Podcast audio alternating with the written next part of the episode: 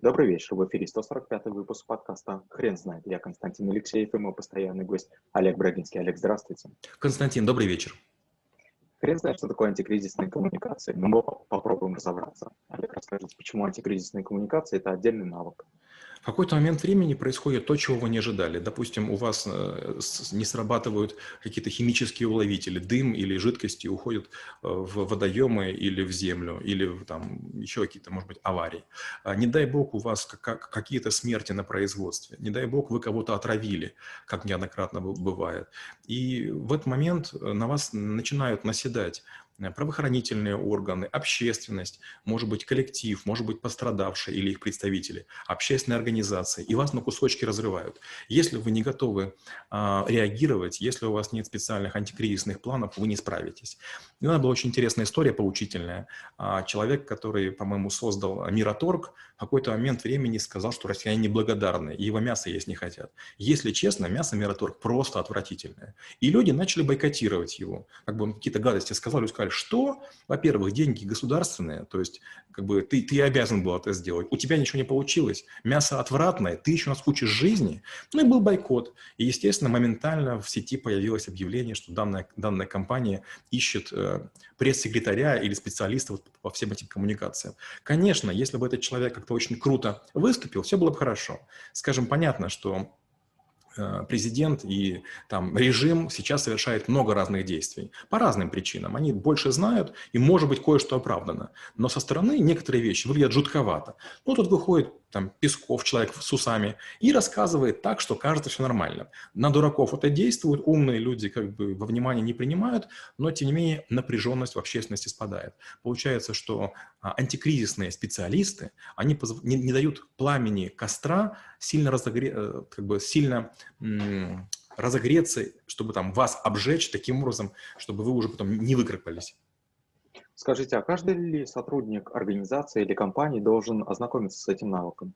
Ну, некоторые вещи знать нужно. Например, я был сотрудником, вернее, был шефом безопасности Киевского Альфа-банка, и в какой-то момент времени мы провели учение «Захват заложников». Мы в кассе, кассу, кассовый узел переоборудовали, а, поставили там бронебойные стекла и куча-куча-куча всего.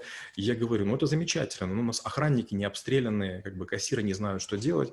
Я нанимаю двух ребят, таких полуспортсменов, полугопников, и говорю, послушайте, парни, мы вам платим деньги, вас немного поколотит полиция, но я потом очень быстро покажу документы, ну, там немножко вы пострадаете, ну, то деньги заплатим. Те начинают захват заложников, а кассиры, понятно, в панике, охранники не знают, что делать, полиция приезжает очень долго, в конце концов, естественно, мы это все разруливаем. Я говорю, нам необходимо регулярное учение. Вот представьте, что будет, если будет такая ситуация. Другой пример. В какой-то момент времени нам приносят фальшивый чек на миллион долларов, и мне говорят, слушай, ну вот выдавать деньги, не выдавать.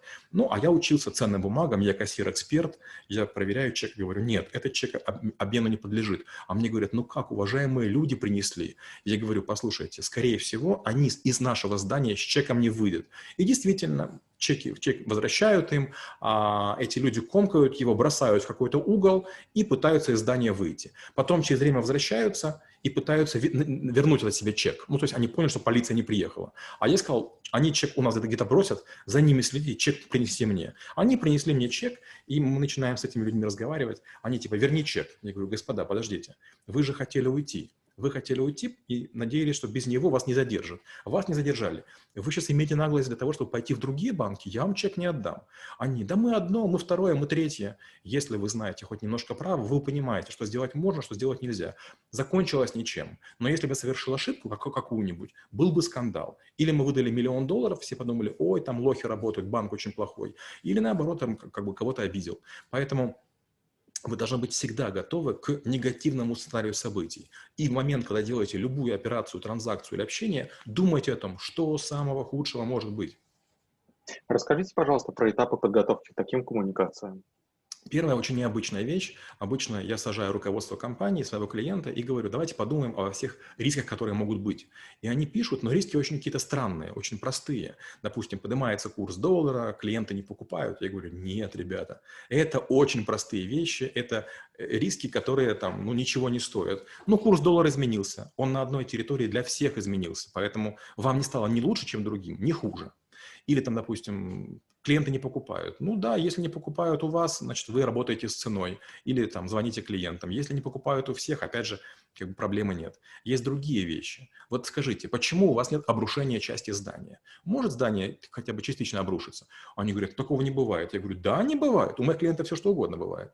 А, и вот такие всякие вещи. Там смерть человека, кто-то сорвался, кто-то там работал без страховки, не было э, там подписан какой-то документ, не было отказа от ответственности. Я говорю, документы, здания, сооружения, инструменты. Вы должны знать все средства повышенной опасности.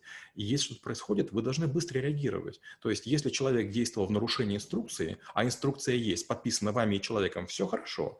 И, допустим, опять же, когда я был шефом безопасности, все люди начальника отдела и выше обязательно проходили через меня. И я их садил в своем кабинете, сам я работал, а они читали папочку, в которой было 18 разделов. Игры, дискеты, разглашения. И на каждой маленькой страничке люди ставили подписи. Потом у нас были десятки судов. Я что приходил, улыбался, показывал подпись и говорил. Люди знали, что этого делать не надо.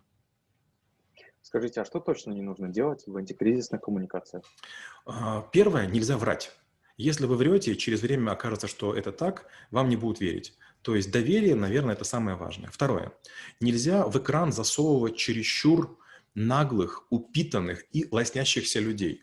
Кризисные коммуникации должны говориться, если женщина, то прямые волосы, минимум макияжа. Если мужчина, то худой, грустный и такой очень с цепкими глазами, такими, чтобы было видно, что умный.